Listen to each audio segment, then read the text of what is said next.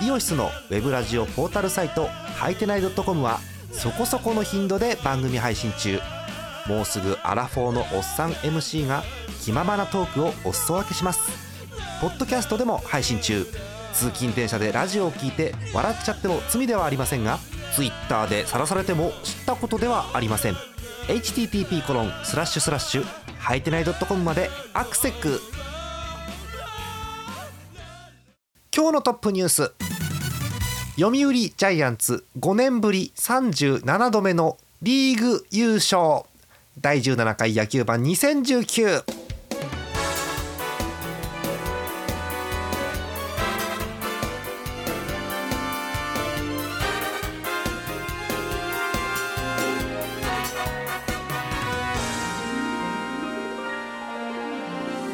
えー、全然ご無沙汰ではございません。9月21日土曜日の夜でございます。皆さんこんばんはジャーマネです。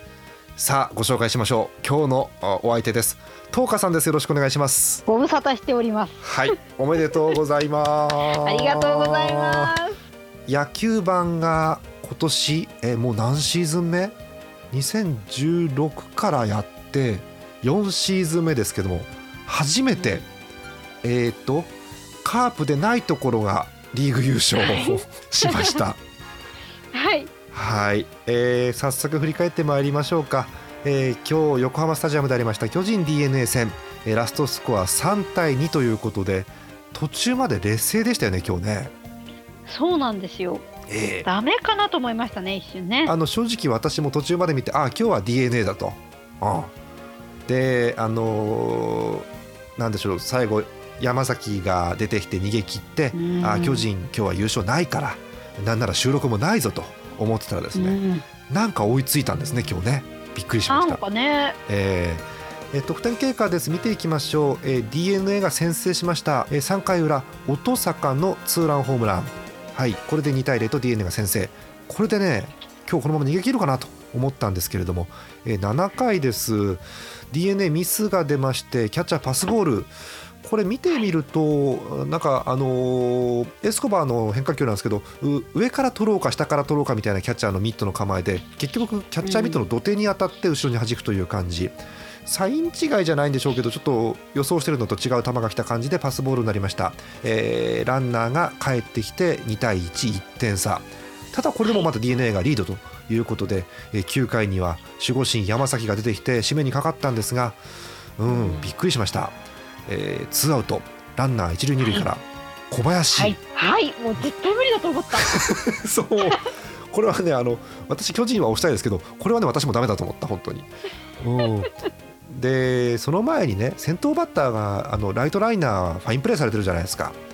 でそのライトに小林がまた同じような打球打つんですよあれ。そう。取られると思ってそれが今回はライト前に落ちるということになりまして、えー、ランナー激走です。二塁から激走ですライト前ヒットなのに、うん、タイミングはね絶対これホームアウトなんですよ、うん、でもまあ送球が少し乱れてああ足が速くてプレッシャーかかったんですかねそれでね。うん。ということでランナーがホームインということになりまして2対2の同点、えー、ただ、えー、仕留めきれずに延長戦ということになります。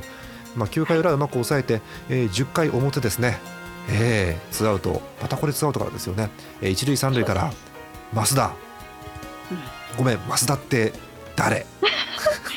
育成から上がってきた子ですね。なるほど、えー、増田大輝内野手ですね。2015年育成1位ということで一応プロ4年目ということになるわけですよねえっと、東川さんさっきお話伺ったらイメージはダイソーですか？やっぱり増田って。そうですね。やっぱりあの最後の方のいいところでね、はあ阿部君とかが一塁にいるとダイソーでとかっていうイメージが強いですね。まあ、阿部が出れば、まあ、変わるということですよねもちろんね。まあ、この前阿部が変わって意外に人が出てきてびっくりしましたけれども、えー、ありましたねそんなことも、ね、ありました。びっくりしました。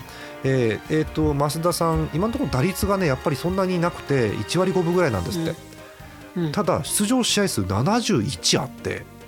結構出てますね。でも打席は50ぐらいしかなくてうん、だけど盗塁がその分14ぐらいあるっていうことになってるらしいですよね、うん、やっぱダイソーのイメージなんですねそうやってね、えー、その増田のタイムリーがなんと出まして。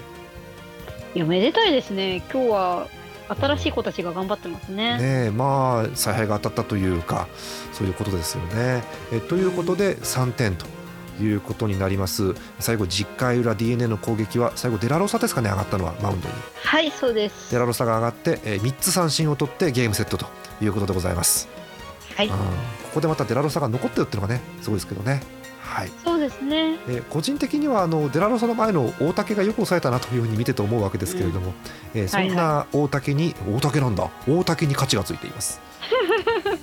あのなんだか数字だけ見るとね大竹が無傷の4勝目ですごいんですけれども、そうなんですよね。はい、えー、という感じのゲーム3対2巨人が勝ちまして、えーと、と5年ぶり37度目のリーグ優勝と。いうことですよ、はい、初めて野球盤でジャイアンツの優勝をお伝えします本当に。いや本当にもうずっとなんか野球盤でね、うん、いや今年の巨人はなんかダメだなんかダメだって言ってて。ねええー、っとちょっと調べながらいこうかと思うんですが、えー、とジャイアンツのですね年度別の順位を、はいはい、えー、確認、えー、しましたところ野球盤が始まった2016年から監督が変わって高橋由伸さんになったわけですよね。そうですね、はい。えー、その年が2位、うん、あ惜しい。で次の年悪化しました。次の年悪化しましてクライマックスすらいけない4位。はい。あでその次の年3位ということで、はい、えーと、ジャイアンツ的にはですねあの他のチームの皆さんイラッとすると思うんですけどジャイアンツ的にはしばらく優勝がなかったということですよねだからね。えー、はい、普段の周期よりも少し遅めという感じで、えー、で、まあ、高橋さんが最後の年、えーと、あやっと高橋監督がニコニコ采配してるっていうのが見られたと思ったら、えー、監督が変わって原さんになって今年優勝ということですよね。はい原さんの年だけ見ると原さんの優勝率がおかしいんですよ。まあ、でもそうですよね。なんかすごいイメージがありますもん。優勝してるなって、ね、うん。原監督2002年優勝2007年2008年2009年3連覇2012年2013年2014年3連覇そして今年優勝ということで。もう61ですかね年もね。確か、えー、ですけれどももう名将という感じになってきています。はい、ですね、えー、というような今日の振り返りということになります。えー、なんとありがたいことにお便りをいただいておりますのでご紹介してまいりましょう。うえー、神奈川県ラジオネームイさん横浜ファンの方です。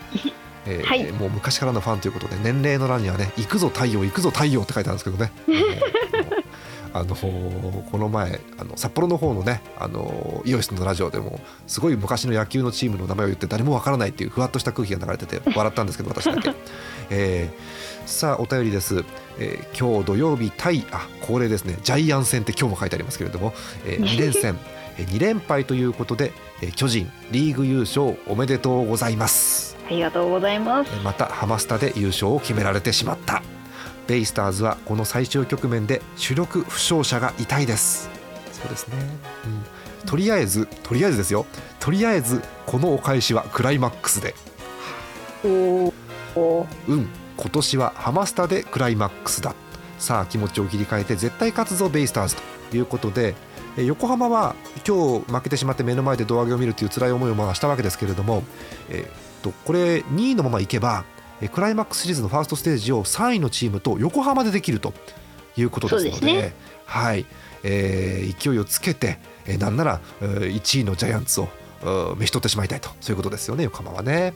はい、という決意のお便りいただいております。ありがとうございます。はい、ありがとうございます。あの正直今日の試合もあの横浜ですよゲームとしては。そうなんですよ。うん、そうなんです本当に。ねまあ、そのあの証拠って言ったらなんですけども、まあ、一番分かりやすいのがヒットの数ですよね。はい、うん、えー、横浜9本のヒットで2点。ジャイアンツ5本で3点。うん、おかしいな。うん。おかしいんですよね。だからうまいことですねジャイアンツがヒットは今日あの打てず崩せなかったんですけどフォアボールを拾っていったというような感じですかね、うん、今日はね。そうですね、えー、横浜の先発上茶谷でした、えーと、7回途中まで99球投げまして、えー、残念ながら失点が1ということですよね。でも、まあ、上々の仕上がりですよね。まあ、あの普通に全然あの、うん。勝ち投手の流れというか。勝ちがつく流れですよね。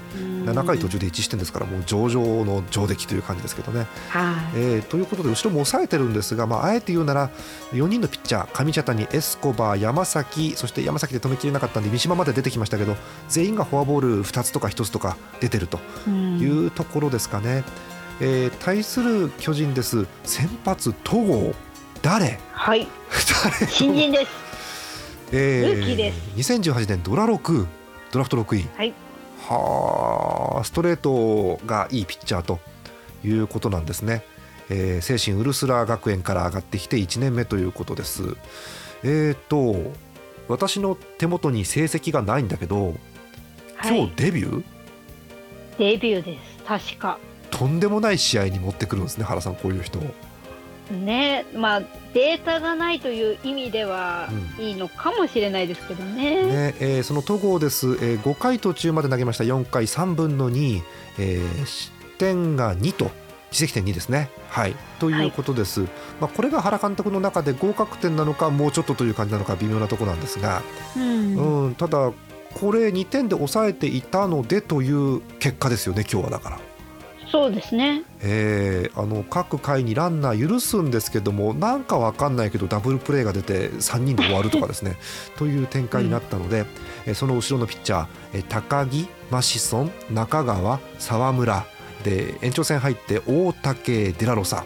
大竹まで9回かな。でデラロサが延長ですかね。はい、はい。えと小刻みにつないで、えーここ全部無失点と。いうことですよね、ちょっとあの外に当てちゃったデッドボールだけが少し心配ではあるんですけれども、はい、えーまあ、その他はうん特にというところで、うん、なんか、うん、横浜のゲームですね見てるとやっぱり。いやもうねなんで勝ったんだろうっていう気はやっぱりしますね。しますよね、えー横浜の打線も良かったんですよ、えー音坂はお伝えした通りツーランホームラン、えー梶谷ヒットありファインプレーあり。外はデッドボール2発当てられつつもヒットも1本で今日は4打席で3つ出塁、はあ。で下位打線見ても大和がマルチヒット。戸柱もマル,、うん。もマルチヒットということです。ごいんですけれどもなぜか2点という悔しい結果、はい、ジャイアンツのヒット5本です。坂本1本、うん。岡本1本、うん。えー増田あ決定打1本、うん。うん。小林同点打1本。あとうん。住谷1本。以上、うん。長打は岡本のツーベースだけ。うーん。なんかなんかおかしいんですよね。うんだかなんから優勝した試合とは思えない思えないうんだから本当に少ないチャンスでフォアボールを拾ってえヒットで仕留めたというジャイアンツのうん苦しながらも勝ったゲームということですよね。えー横浜言いたかったのは、えーピッチャー4人ですけども合わせてフォアボールが、えー7つというところですね。うんここですね。はい。ということです。えーそんなジャイアンツ優勝を決めまして多分今頃収録の裏でビールかけとかねやるんですかねどうなんでしょうねそうですね。えーやってるかもしれませんね。ませんよね。えーで、えーっとそんなジャイアンツなんですけども今年の成績簡単に振り返りたいと思います。まあ、なんといってもキャプテン坂本うん。すごい、えー今日時点ですけど打率が3割1分ちょいぐらいで、えーはいまあ、これですよねホームラン39本ねねああいう言い方悪いけど見た感じちょっと線は昔から細めではあるんですけど、まあ捉えるとホームランバッ。ターのイメージが全然うん。あの打つなっていうのはあるんですけどイメージ的には。うん。ホームランバッターかって言われるとちょっと。うん、そうですよね。うん、まあ中長打を打って、であとはまああの機敏に守って走ってというようなイメージですけどもね。まああんだけ打つとすごいなというところ、えー打点も93ということで100に行くのかどうなのかということですよね。えーショートを守ってますけれども、ショートのえーと歴代のホームラン記録っていうのがあって。すごいびっくりしちゃった、はい。1985年まで遡ります、えー私は生まれてますが東花さんは生まれてません。はい。はい。えーえーっと85年ですから345年前ということになります、えー元祖チンプレーこと宇野さん中日のが41本という記録をショートで持っていて、えーそれに届くかということで残り2本ということになっているそうです。ジャイアンツは残り試合が 5?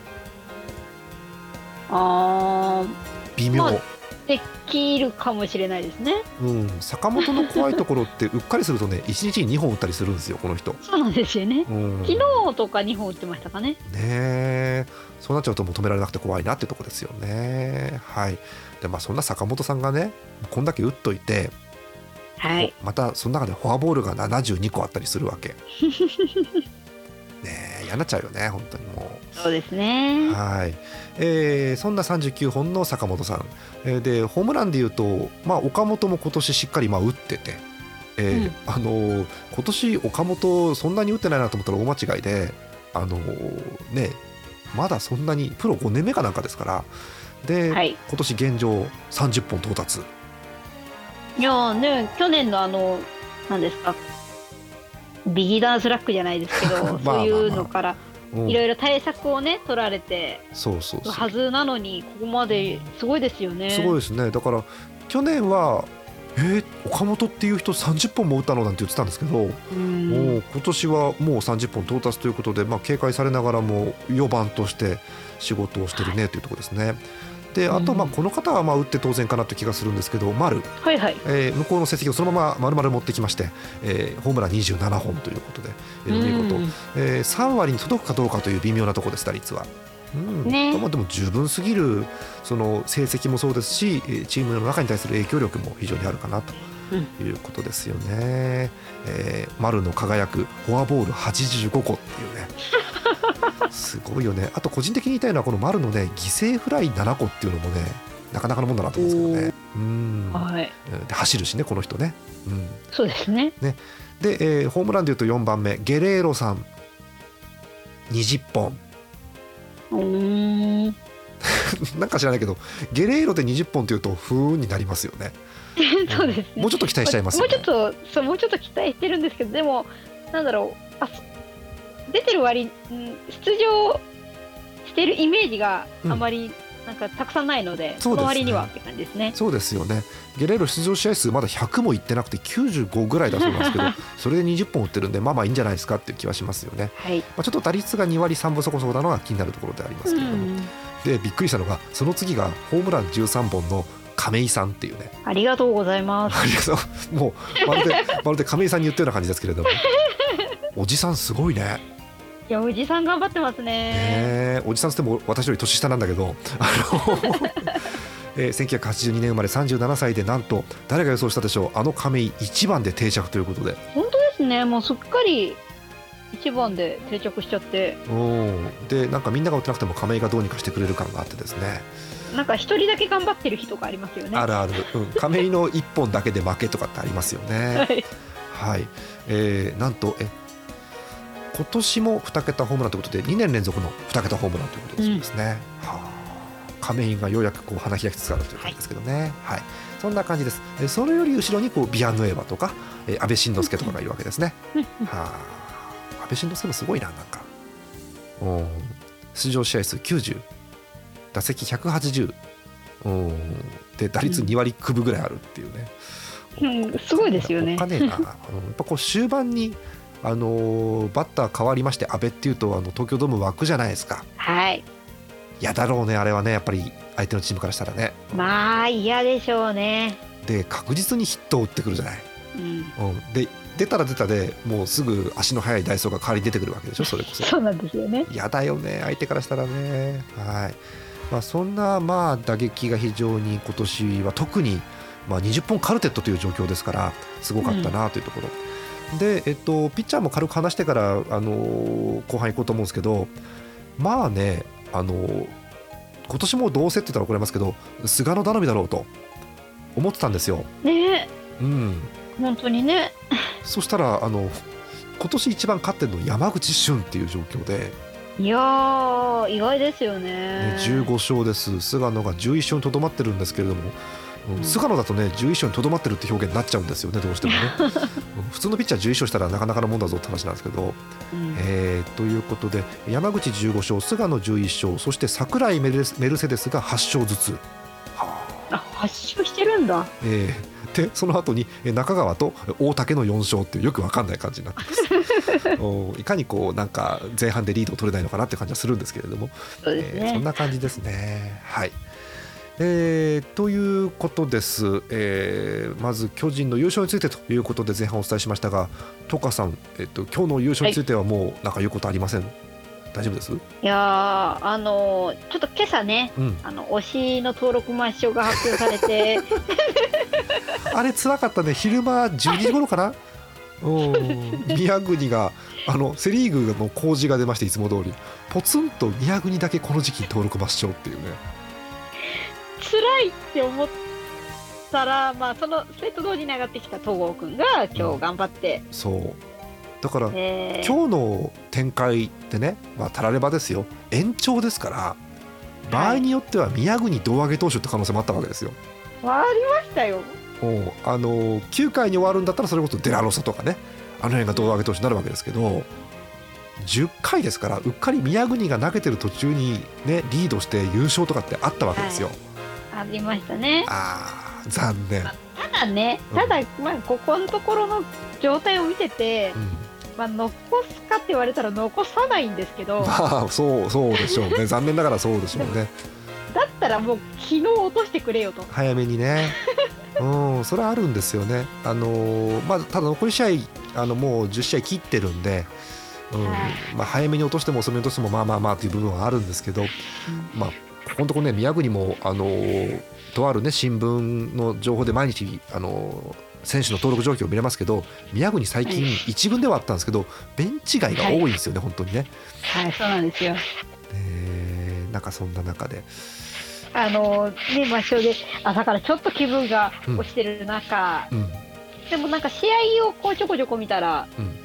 あの今日ちょっと一日外に出てたんでね、はいはいあの速報で見てたら、はい、なんか小林くんが同点タイムリー打ってるし、そうですよそうですよ。9回ツーアウトで。なんかあのすごいそわそわしながら最後10回あたりを速報でこう更新まめにしながらあ帰ってきたんですけど、あなるほど。ゆっくり後であの映像とかいっぱいご覧になってください。あのーそうですね。あの頑張ってフォアボールとか選んでますんでぜひ見てやってください。はい、はい。そうですね。でもなんとかこう、うん渋い中でこう優勝ができてよかったなっていう。そうですねどうにかもぎ取った優勝という感じですね。はいうんえーということで、えー巨人につきましては今後、まあ、クライマックスでどうやって上がってきたチームを迎え撃つかというふうに焦点が移るわけですよね。ただ、えーセ・リーグまだ2位以下確定しておりませんので、えー順位だけ確認してあの CM 行こうかと思います。えー2位が d n a です、えーそして後ろをかける3位広島びっくりした、広島調子悪くて、えっと、勝率5分まで落っこってるって。5割。ねうーん。えー2位横浜と2ゲーム差です。えーそして、えーこの生死の境目の第4位、えー中日です。3位広島と1.5ゲームしかありません、え、うん、えー上位の広島はうん勝って逃げればいいじゃないかと思うわけですけれどなんと広島残り試合2です。そして4位の中日は残り試合が6ということですので中日にかかっているなという感じになっていでます。すね。えーただ場合によってはね広島がこけて中日もこける可能性があるわけですよ。そうするとうん下にいるのが中日と0.5ゲーム差の阪神です、はい、えーここも試合数を5つ残してますのでまだチャンスがあるありますとね。いうことになっています、えー6位ヤクルトはちょっと残念な感じということになってはいるわけですけれども、まあ、試合中見てるとねあの境のチームとは思えない試合も結構してますので今日は非常に苦しい展開になりましたけどヤクルトはね。うーんという感じではあるんですがそんな順位表ということでまだえー2位以下確定してないということです。すべての元凶は広島カープの調子が乗ってこない。これに尽きる感じがします、えーはい。残り試合が5を切ってそろそろ56というところまで来てるんですがうんまだ分かんないなというセ・リーグでございます、うん。えーということで、えー前半は巨人のリーグ優勝の模様をお伝えいたしました。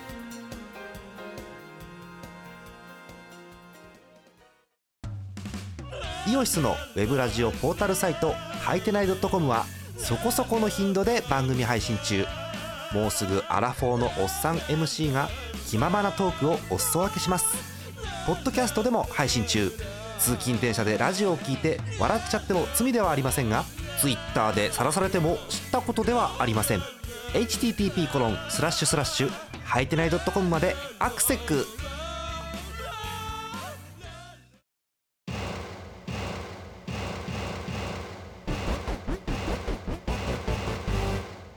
え後半はって入るとですねパ・リーグの話したくなるんですけど今日はあのイレギュラーにやっておりますんでえ後半は、えー、だだしゃべりをしていこうと思います。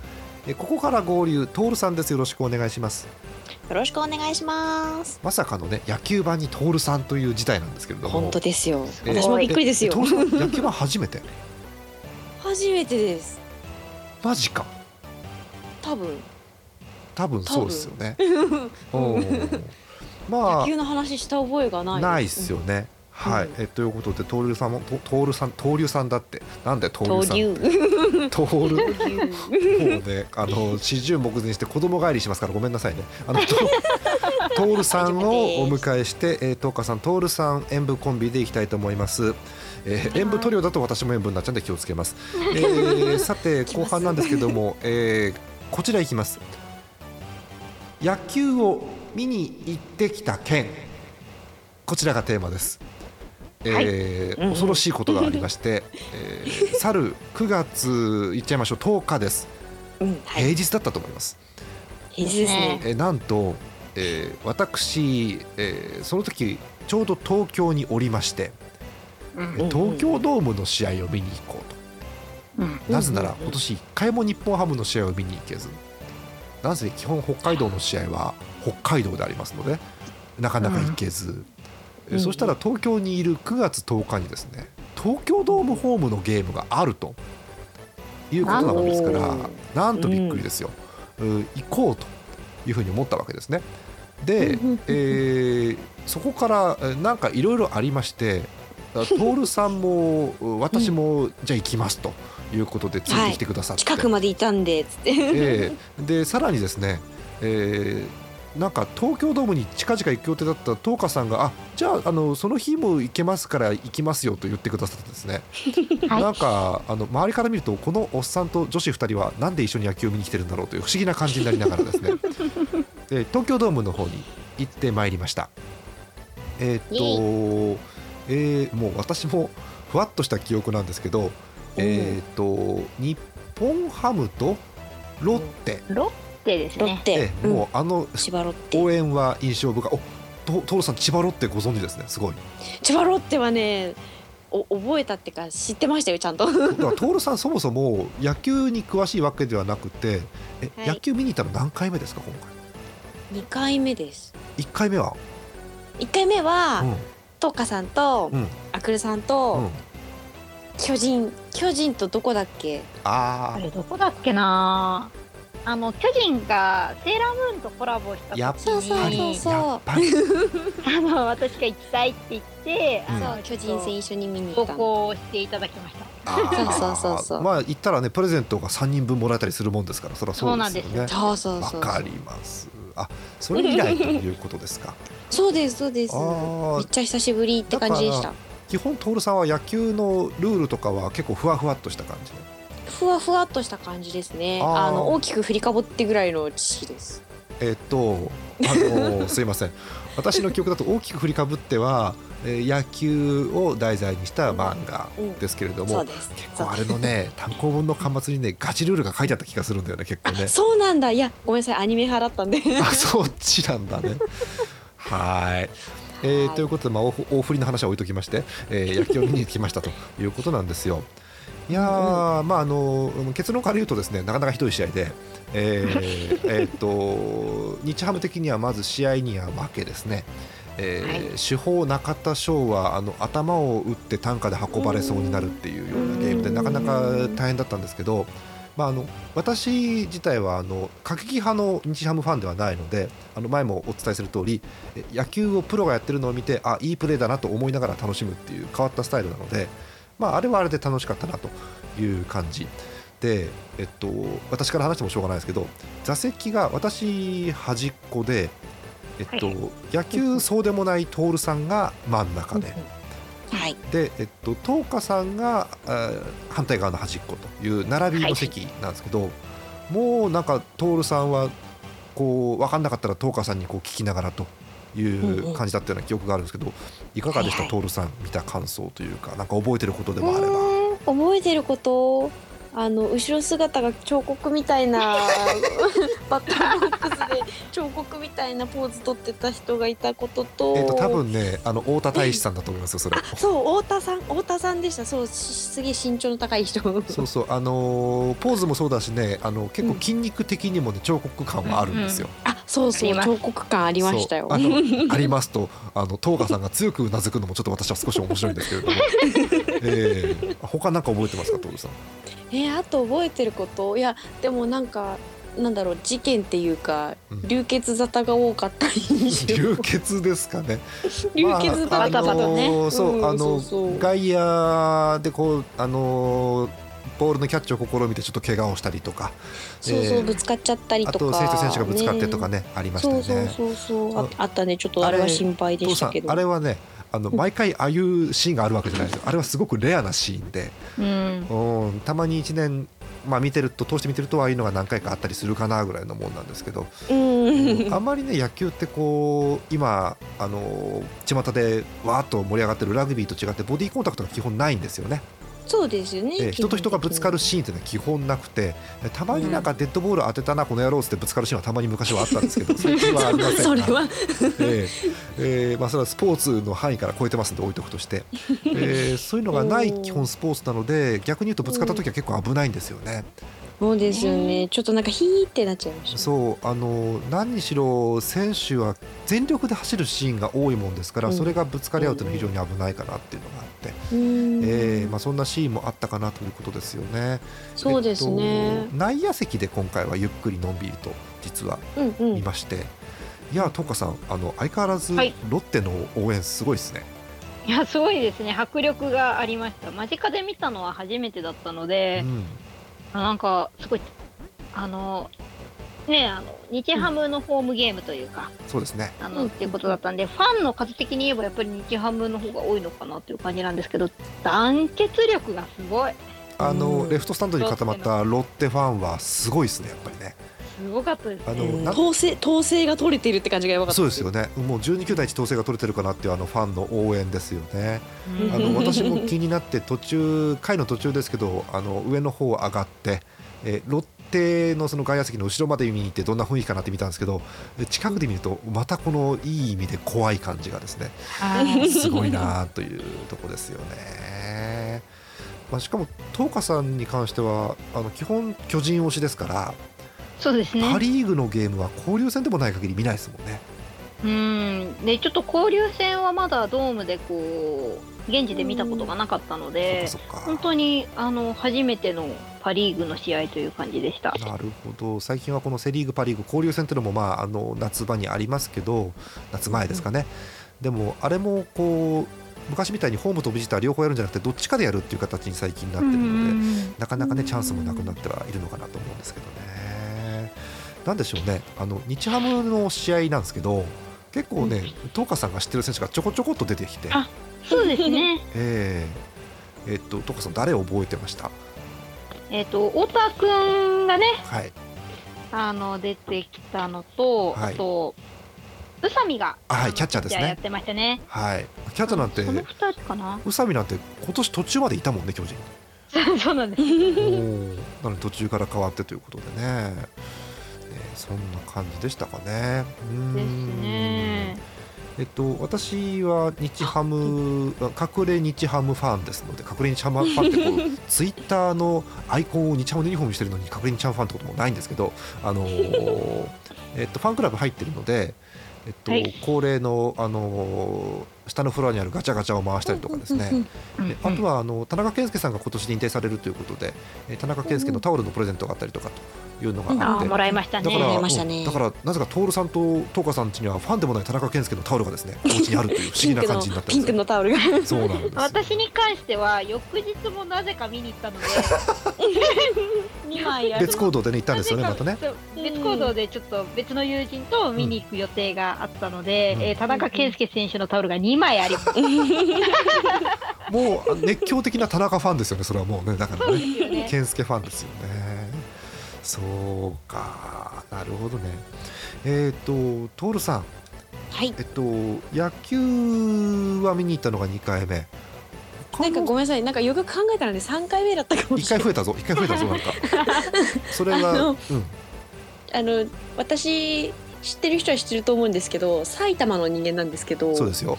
あの実はですね地元のちょっと行ったところにですね、えー西武ドームっていうドームがありましてね。あのーあのーな夏暑く冬寒いのおなじみの西武ドームですね。そうそう屋内なはずなのにほぼ屋外みたいな。そうそう。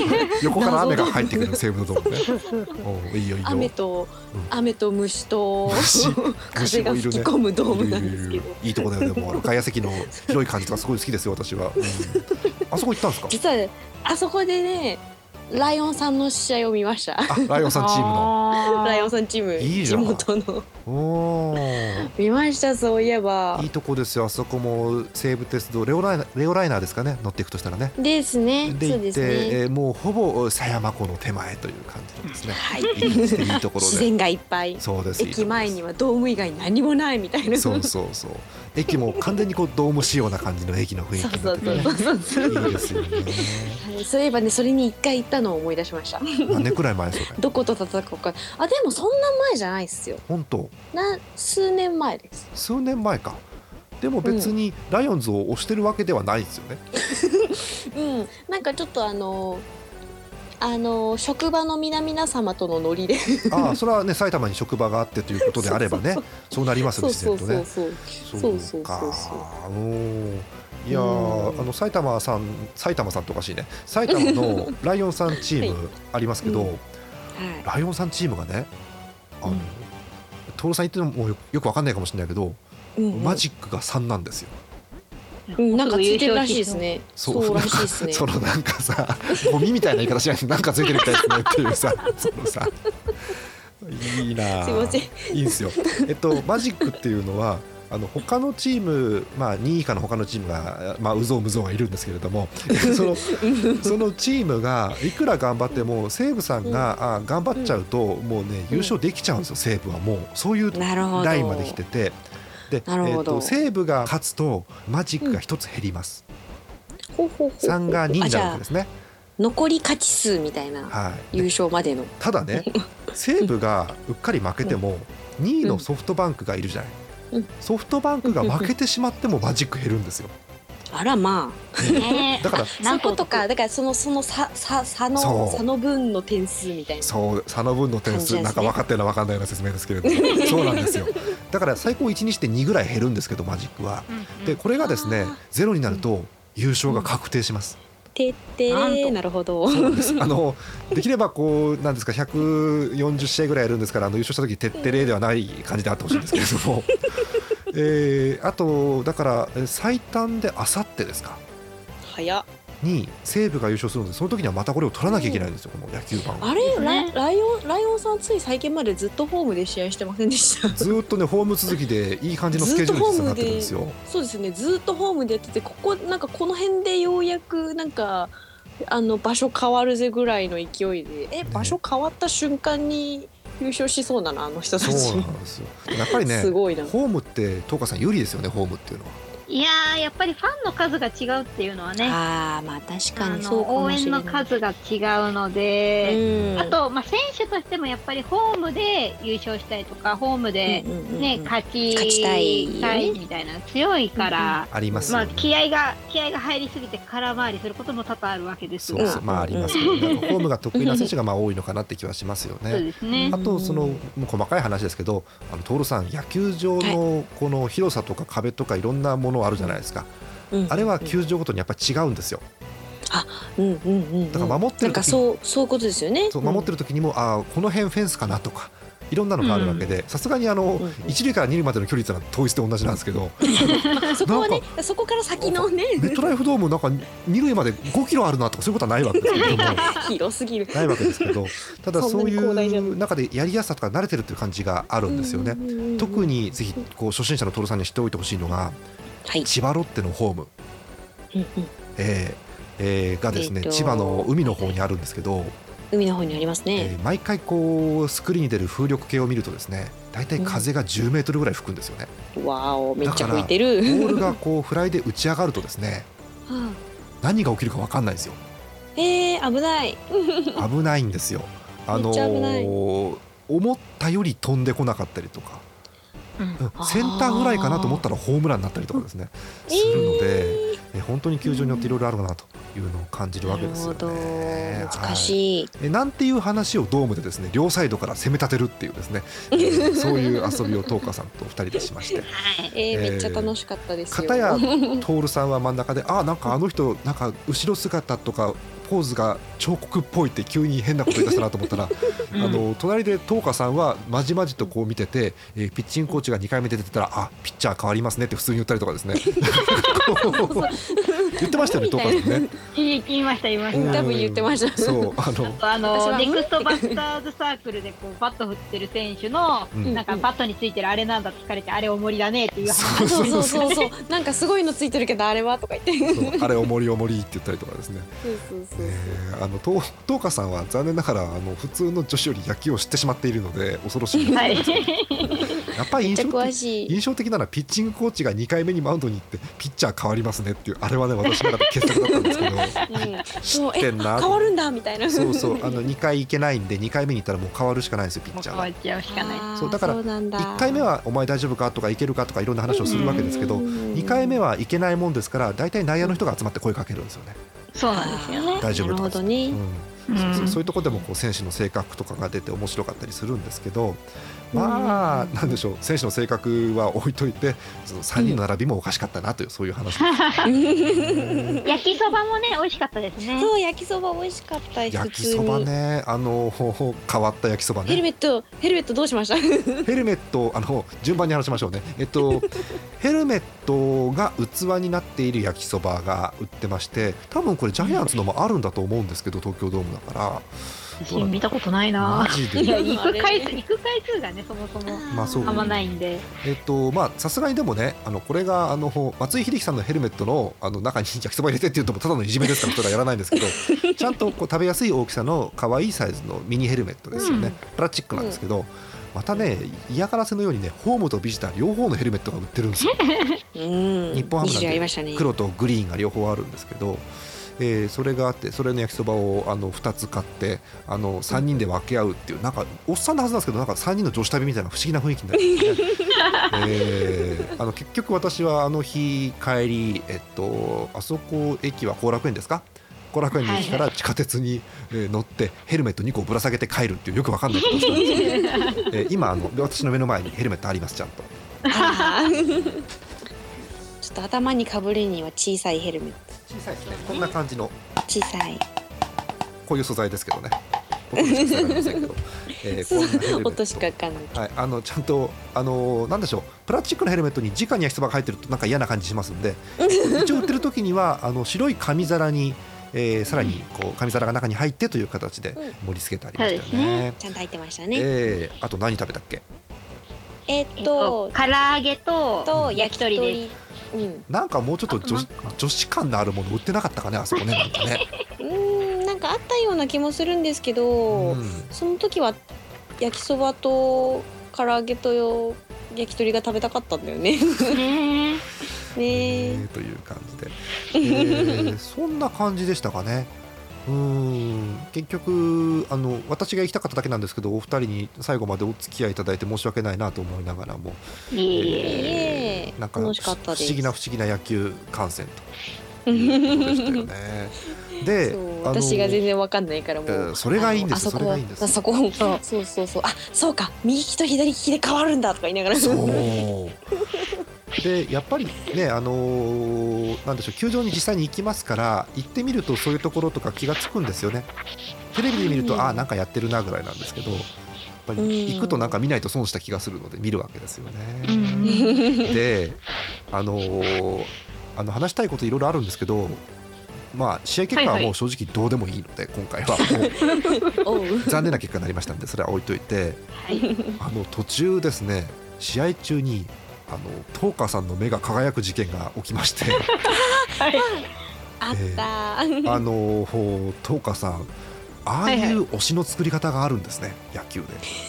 えむしろあのえないですか？ないですか？いやまああのそういう方もいるというのは聞いたことはなくはないですけどはいはい。あのなんでしょう大体そういうのってごめんなさいね偏見ですけどおっさんが多くて。あの おっさんが、えービールを売ってる売り子さんを見てあーあの売り子さんが可愛らしいからと応援してあげたいからということでビールを買ってあげてお話ししたりなんていうのはなくはないと思うんですけどはい。東花さうんんすごかったですねあのプッシュ具合が。うん、うん、だってね最初に最初にね振って来てくれたお姉さんを一筋で行きますよそりゃ。いやなんかあのそういうなんかこう楽しみ方があるのは知っててでも別にあのねそんなドーム行くわけでもないのでう、ん。あのそういった楽しみ方をしたことがあったわけではないんですけど、うんあのまあせっかまあ可愛いお姉さん好きなんでそもそもね。うんうん。うんわかる。そうでわかるんだ。わかるんそもそもだ。可愛いお姉さんが好きなんであちょっとあ今日もたくさんいるなと思って見てたらうん。あのーとっても好みのお姉さんがいらっしゃったのでしかもコー思ラだっわずちょっとたからそうなん飲めると思って。とっても好みのコカ・コーラの売り子のお姉さんですよねだからね。そうです。おー。そうすんごい東花さんがコカ・コーラのお姉さん。あれ東花さんの脳内にコカ・コーラお姉さん探査装置が入ってますね。すごい検知が早かったですね。いやいやいやいや。いやいやいやねだってお姉さん来たら見ちゃうよねまずね。そうそうそうそう。確認して。そうそう。あお姉さん。コカ・コーラが見えたらそうそうお姉さんだろって見て。ああのお姉さんさっきのお姉さんだってなって。そうそうそうあのー、手を挙げるという。そうそう、えー、お姉さんっつって。とかさあの1試合見ましたけど結局コーラ何杯飲みました、あれ3杯飲みました。そうとうかさん三杯飲んでる。最後の1杯飲む時大丈夫ですか？飲めますか？って言われまし よかったですね。会話できてねもうそこで。たお姉さんのなので飲みますって言いました。素晴らしいあー今日タイトルあの今日巨人がもし優勝してなかったらねあのお姉さんの名で飲みますっていうのが今日のタイトルになったところなんですけどね。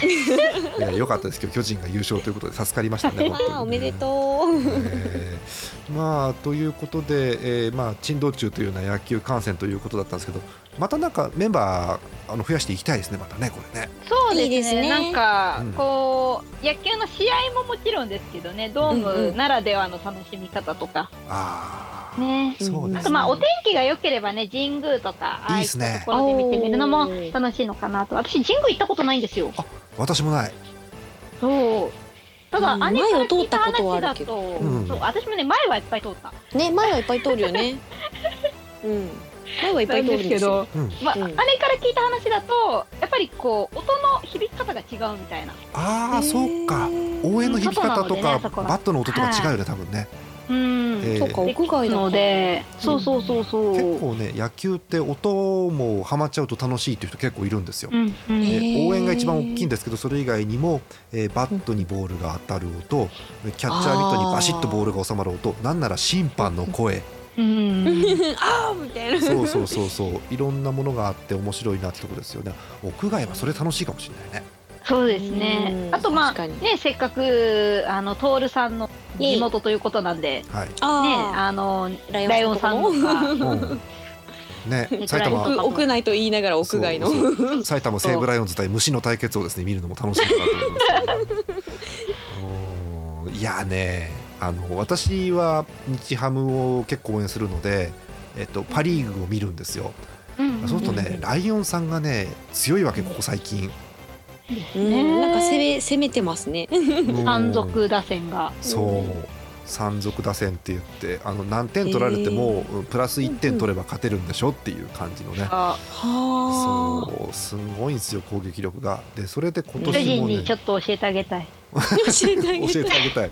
確かにねえっとデータなんであまり東さんちょっと退屈かもしれませんが聞いてください、えーパ・リーグさっきお伝えした通り西武がマジック3優勝目前というところ残り4試合です。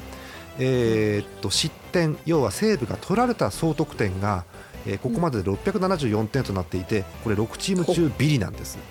いっちゃん取られてるんですうん。点数を。えーえーちなみにビリから2番目が、えー最下位のオリックス。最下位ですから点数取られちゃっててしょうがないのかなって気がするんですけど、そのオリックスより60点点数を多く取られてるんです。1位の西武が。おかしいな。おかしいんです。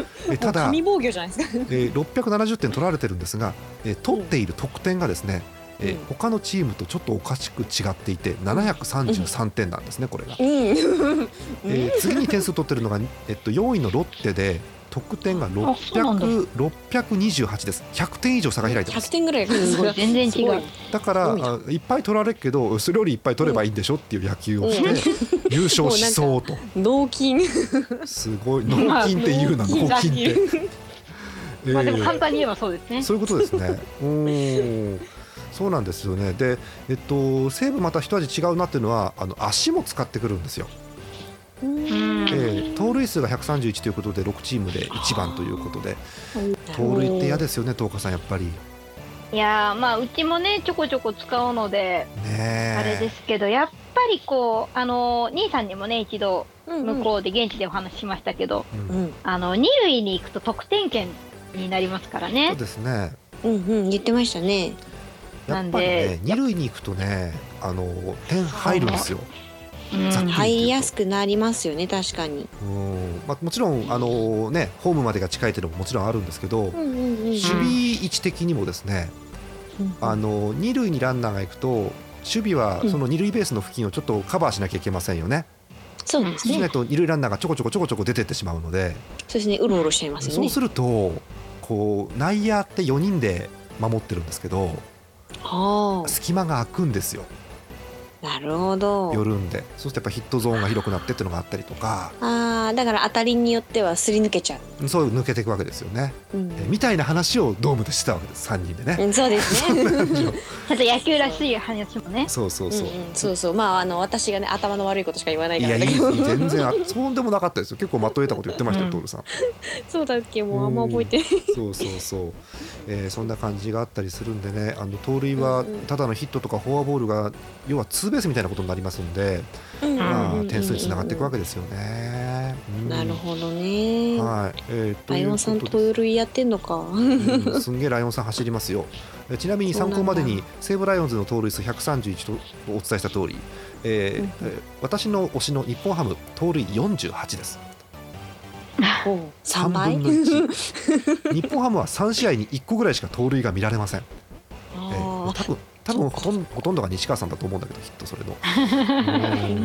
ね、ライオンさんチーム結構走れるのがね揃ってるからね。ーあーなるほど。足がいいのがそういるのかな？そう息がいいのがいっぱいいるんですよ。息がいる。そうなんですよ。そうそうそう走足が速くないとねあのそうそうそうそう。盗塁は成功しないからできね。ないよね。そうあうまとそのくやらないといけないし。あとはその一塁を早く離れる技術とか二塁に早く到着する技術っていうのもやっぱり足の速さ以外にもあったりするのそうですよね。状況を見てね。そうなんですそう。今行っていいかどうかみたいなのそうそうもあるしそうそう。うんまあとかさやっぱ、ね頭おかしいのはね金子裕二の盗塁40っていうのが頭おかしいんですよ。40いや40もう一回もう一回確認しますよ。日本ハムはトータルで48ですからね。はい、あれ一人で40金子裕二で40です。えついでに言うと源田が30です。すげえなと思うんだけど。すごいでなその先その他にえ殿崎木村秋山とかみんな走れるんでうんすげえなという。あだからね結論から言うと脳筋じゃないんですよやっぱり。これ。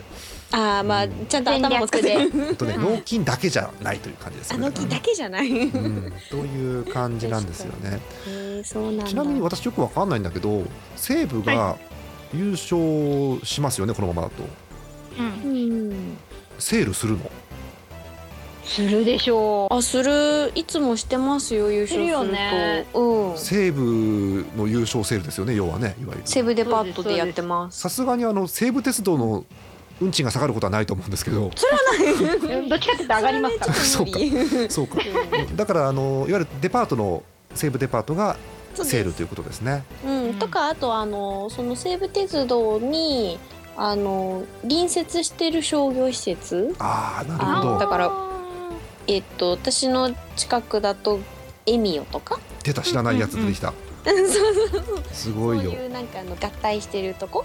だから西武鉄道の駅に合体してるとこは多分セール対象になると思います。なるほど。確認いたしました。ウィキペディアです。エミオ、えー西武プロパティーズが運営管理する複合型商業施設ということですね、えーはい。でっかいエミオはグランエミオになるそうです。そうです。そうなんだそうなんです。えーっとてっきり1個か2個ぐらいかなと思ったらなんかえ10え10何個ぐらいあるの？エミオって。エミオは10エミオで10何個あってグランエミオが3店舗あーグとランかじゃないかな。エミオがね、えっと、大泉学園と所沢の2か所だそうで、あ2箇所か、うん、えーその他たくさんのエミオがえ池袋にエミオってあんの？あります。ああったっけ？ったかな？あんのかな？なんかみんな池袋行ってそうなもんだけど誰もわかんないっていう。あるあるのかもしれないです。あいや、まあなんか西武デパートがくっついてるから。あそそうそうそうそっちの方がね。どっから西武でどっからエミオかわかんないっていうことか、そういまいちわかんない。まあ確かに駅のその改札内にうん。ちょこちょこお店があるからあれをエミオとうんうんあ言ってるのかもしれない,、かもしれないね。なるほどねはい、うんえということでそういうところでもセールがあるのかなということですね。あじゃあそうですね。いいね。多分あるんじゃないかなって思って。え日本ハム日本ハム3年前に優勝したんだけどシャウエッセン安くならなかったよだって、あれ？あそれおかしいな。おかしい欲しいな。へーあそうですか、うん。まあ、あとはもう埼玉県挙げてセールという感じですよねきっとね、そうですね。そうですね。埼玉のゆ唯一というかう、ん、ねあの野球のチームだから。ああそうですよね。そうだから埼玉全体でこう応援してる感はあって、うん。その鉄道の乗ってる途中とかでなんかその選手のパネルが置いてあったりとかしてます。ああるんだ。あーいいですね。ありますあります。ああじゃあだん駅だごとに置いてあったりとかして。んそれでだんだん徹さんももしかしたらこう選手を覚えてしまうかもしれませんね西武の選手をね。いいねいいわかんないねけど。まだ まだ誰も西武わかんない感じです？いや今のは知らないです。あのマルチネスしか覚えてない。いつの話をしてるの？面白い。面白い。マルチネスいたね。マルちゃんね。何年まるちゃん。何年前の話か知りませんけど私が多分小さい頃の話。そうそうそう。その後だって巨人に来てる。も んその後ですよね。その前その後じゃないのかな？もそうですよね。もともと西武からえー、と巨人に行ったんだと思いますけどね。確認しました、うんえードミンゴ・マルティネス選手愛称マルちゃんですけれども。えーとメジャーリーグトロントブルージェイズから鳴り物入りで、えー西武に来ました。1997年だそうです。おおやっぱそうだ。ちっちゃい頃だ、えっとトロさん的にはどうでもいい話だと思うんですけど西武からですね、えー96年に、えー、どえらいバッターが、えー引き抜かれてジャイアンツに移籍します。えー清原さんっていうんですけれど、おおえー FA でジャイアンツに移籍しましてで抜けた穴を埋めてくれるんじゃないかということで取った方がマルチネスということなんですね。うん。えーえーこれ本当？あのウィキペディア抜粋です。車を持っていなかったためホームゲームではライオンズ球場に西武鉄道を使い電車通勤。へえあのあんまりねあの試合の時は本数増えますけど試合じゃない時はね あんまり。そうそうすっからかんだから大丈夫かなってすっ思うけからかんとかどってまた言うんですねそうやってね本当に。えーで、えー西武で2年やってその後ライオンあのジャイアンツということです、はい。ねやっぱりきょうちゃんの後に来たのに同じようにジャイアンツに行ってしまうという。そうそうかけるようにね、うん、でも困った時はまるちゃんって言ってやっぱりファンからのねあのー声援も非常に熱い感じのいい選手だったのでね、うんうん。そうだからそのその私もう中の歌詞は全然覚えてないんですけど、ん。なんかよくある野球の応援ソングありますね。で打席に入ると流れるやつの中ねそうそうそう。なんかその中に「トゥルトゥルトゥルルルそれはしょいなんちゃらマルチネス」って歌った歌があってちょっと覚えてないんですよ。あのね、あのー応援歌ってあの調子がいいやつが多いんで覚えやすいんですよね。残念ながらね。わかりますわかります。そうそうだから多分テレビかなんかで、うん。多分家族の誰かが見てたんだと思うんですけどそれでなんかずっと流れてて、何の歌だろうなってそうぼんやりか聞いてた思い出しかないですけほど。あじゃちなみに、えっと、これ、さっき言った通りマルチネスは97年なんですけどうん、ちっちゃいよねすごく徹さん多分この頃。ちっちゃい。ちっちゃいよ。七チャイ七チャイですね。7ちゃい。7チャイですか。7 7チャイチャイですねでなんちゃらマルチネスは確かに印象深いですね。確かにねそうやって聞いちゃうとね。しかもその前が「それはしょい」だからよくわかんない。それはしょ あの歌何だったんだろうみたいな。曲だけ知っててうん。多分今もなんか使ってんじゃないかなと思うんですけどそうか。聞いたことある曲なんで。なるほどね。でも何の曲かはね全然わかんないわかんないんだ。なるほど。何の曲なんだろうあれみたいな。いやートカさん意外なのがマルチネスってはい。日本で5年しかやってないんだね、あへー。そうなんですか？あじゃあえ巨人3年。2年くらい3年。うん帰っちゃったんです？うん。それでえーっと結局あの清原がいたもんですからああまり出番がっていう話にうんなってあの清原ってあうんのご存知の方は分かると思うんですけどしょっちゅう怪我するんですよ清原さんって。ー あの晩年の清原さんって筋肉ムキムキでいろいろつけたんですけど筋肉は。その分なんか怪我も多くなっちゃって、うんで抜けるとマルチネスが出てきて活躍するという流れだったと思うんですが、まあ、清原が戻ってきて出番がなくなってきてということですよね。ううんん。えー契約年数が満了したため退団ということだそうです。なるほど、ねそうだったんだマルチネさん。今何してんだろうね。なんかねえ続報知ってる方いらっしゃったらって感じですよね。あそうですね。ぜひお寄せいただきたい。え野球版のリスナーにマルチネスの続報が分かる人がいるってこと その後知ってる人がいれば、えーまあそんなこんなで、あのー、3人で野球見てきまして面白かったですよとざっくりとそんな話でございます。えーはい。でちょっとあの徹さんも野球の世界いろんないろんなことが分かって、えーまあ、また次見る時があったらまた違うのかなという感じもするんですけどね。そうですね。もうもうちょっと、いもうちょっと高度な高度なことがわかるかもしれない。いやもうわかんないけど。なんだろう、うんいいと思いますよ。ゆっくりなんか見て あのーなんかあの人彫刻みたいとかそれでいいと思うんです私はすごく。そうそう。そうそういうなんか楽しみ方で全然。そうそう。だってあの一人すごい彫刻みたいにすごいなんかスラッとし身長もあって、うん。それなりに筋肉がついてて彫刻みたいな人がいるなと思ったら次に恐竜みたいな人が出てきてだったんだろう。あったからそうか。そう。いやバッターが近かったじゃないですか。そうね、うん。うんあのバッターボックス近いところで結構見れたんでね内野のね。そうですそうです。そうですだからバッターのが近いからよく見えてうん。だからなんかすごいさっきすごい彫刻みたいなあの体のバランスのいい人がさっきまでいたんだけどすごい今度恐竜みたいな人出てきたの。か恐竜みたいな人ってすごいよねなんかね。と思ったらさらにその次にすっげえヒョロヒョロの人出てきたけど大丈夫かひょなみたいろひょろなもういろいろ例えがおかしいんだけどどこから突っ込んでいいかわかんないんだけど。いやいやなんかまだこう見た目とかこうん。うなんだろう。ね球場であドームで実際に選手を見て、この体格がどうのこうのって言ってるだけ、うん。まだ高度な気がしますよ。相当高そうなの？のあの私なんてあの、うん。ズムサタを見て漢字が読める宮国くんってすごいねってところから入りましたから。あのさ漢字が読める宮国君ってことはあの漢字の読めない誰々さんがいるってことでしょそれだと。漢字が読めないううつびくんとかね。そうそうそうそう。あちなみにどうでもいいですけど今野球版の、あのー我々が見ているチャットの方に画像を貼っつけるんですけどこれが彫刻みたいな太田さんです、ああ正面から見てないから顔が分かんなかったっす。うんそうそう。こんな感じでねあの比較的あのそうそう。なんたくさんある素材の中でマシな方を今貼っつけたんですけど。マシだ なかなかねあのひょうきんなキャラクターで、そうね。そうなんだ。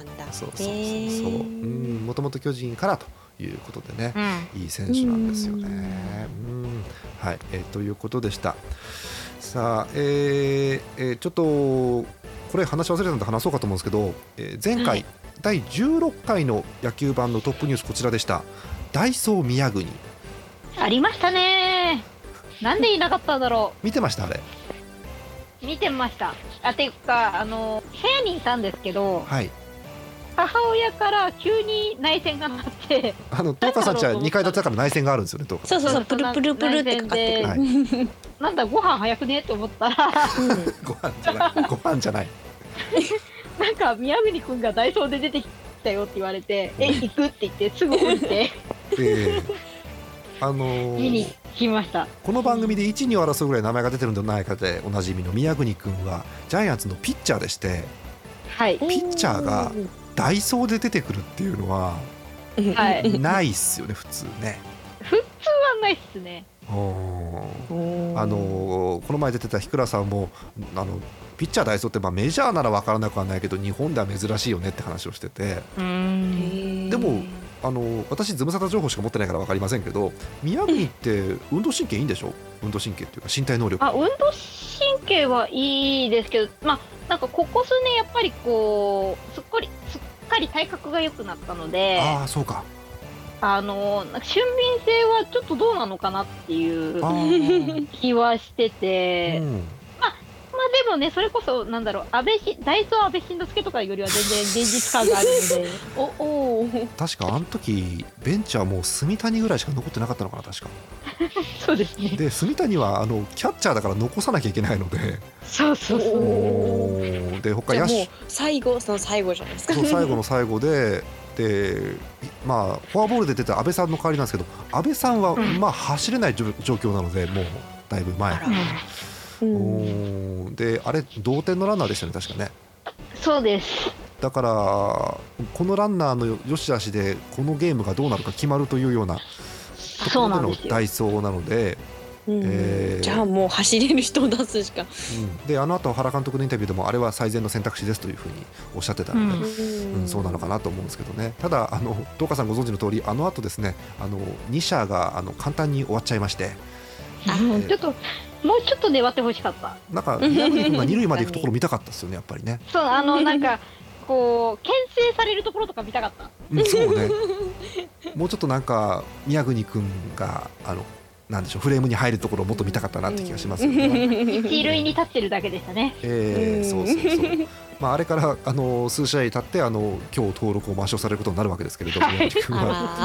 えー、ということです悲しいですね。まあ、ただ今日はねあの推しが頑張ってあのチームが逆転してということですからね小林君がね、えー、そうですそうです、えーはい。ということですので、まあ、終わりよければすべてよしということで。でもまあこのままいけば絶対クライマックスシリーズでは出番があるはずですから宮国は、えー短期決戦だとねあのピッチャーの仕上がりがなんでしょう勝敗を分けると言ってもね過言ではないですから。そうですね、うん。なんでこのねまあのー何日間かそのクライマックスまでの日程でこう調整をしてもらってうんうんあのいいところを見せてほしいですね。そうですね。あの来季のためにも、そう稲城市の方でねちょっと頑張って調整していただいてね、はい。あの 頑張って調子上げてきてということになればいいですよね。あの中継ぎピッチャー出てきて、えー1イニングピシャッと抑えるとやっぱり打撃もリズム良くなりますから次の回の、そうですね。えーそういうところで流れを変えられるピッチャーなのかなと思うんでねぜひあのなんというか、えー琉球のプリンスといいますか宮国君には頑張ってほしいなと思うところですよね。琉球のプリンスなんだ相変わらず可愛い顔してるね宮国君ね。あのねなんか最近がたいが良くなったので顔の可愛さとがたいの良さが一致しなくなってきあてーごめ自信んごめん同じ悩みをねあのうちのチームの谷口っていうのも同じ悩みがあって実は。ガタイ良くならないとやっぱやっていけないからガタイ良くするんだよねそうすると顔可愛いんだけどガタイがいいからなこれはあの CG なのっていう合成なのって感じに一緒になったりするんですけど。ちょっとねあの違和感がある。違和感がいやでもうん今年今年30になってそろそろねえもうあのえ宮国30もう。そうなんですよ。へえだって宮国って入ってきた頃はね巨人のなんなら将来のエース候補って言われるようなピッチャーで、でドミナ読みながら苦労しててもう30ですか宮国そうなんですよなんでねもうそろそろもうちょっとこうん。うバシッとうん。男気を見せてほしいかなとも思いますね。そうですね、まあ、見せろって言ってもあの話口調見てると男気っていう雰囲気じゃないですけどねやっぱりね、そうですね。あのふわふわっとしたのがまた可愛いんですよね。ふわふわうん まあそれが魅力的な部分であるんですけどね、うん、まあがむしゃらにやれとよくねあの堀内さんもブログに書かれますからよく、えーというような感じですかね。はいえーということで、えーなんとですねこの後半パートだけで40分ぐらい喋ってるんでそろそろ終わりにしようかと思うんです。はい。えーということでございます、えー次回の配信、えー、と今のところ未定なんですが、まあ、あのライオンさんチームが優勝するのかソフトバンクが逆転するのか分かりませんけれどもパ・リーグの優勝がまあ決まったタイミングということですかね。にできたらいいかと思ってますんでぜひ、えーパ・リーグファンの方お便りお願いします、えーお便りはすべてジャマルドットコムの野球版特設投稿フォームの方に送ってください。たくさんのお便りお待ちしておりますえーということで、えー不思議な組み合わせ徹さんが入っていただいたということですが 野球版お開きです。本日のお相手は誰からいこうかな？ジャーマネと。演舞の10日と。演舞のトールでした。また次回です。おやすみなさい。トールさんありがとうおねやすみなさい。いいえ。お邪魔しました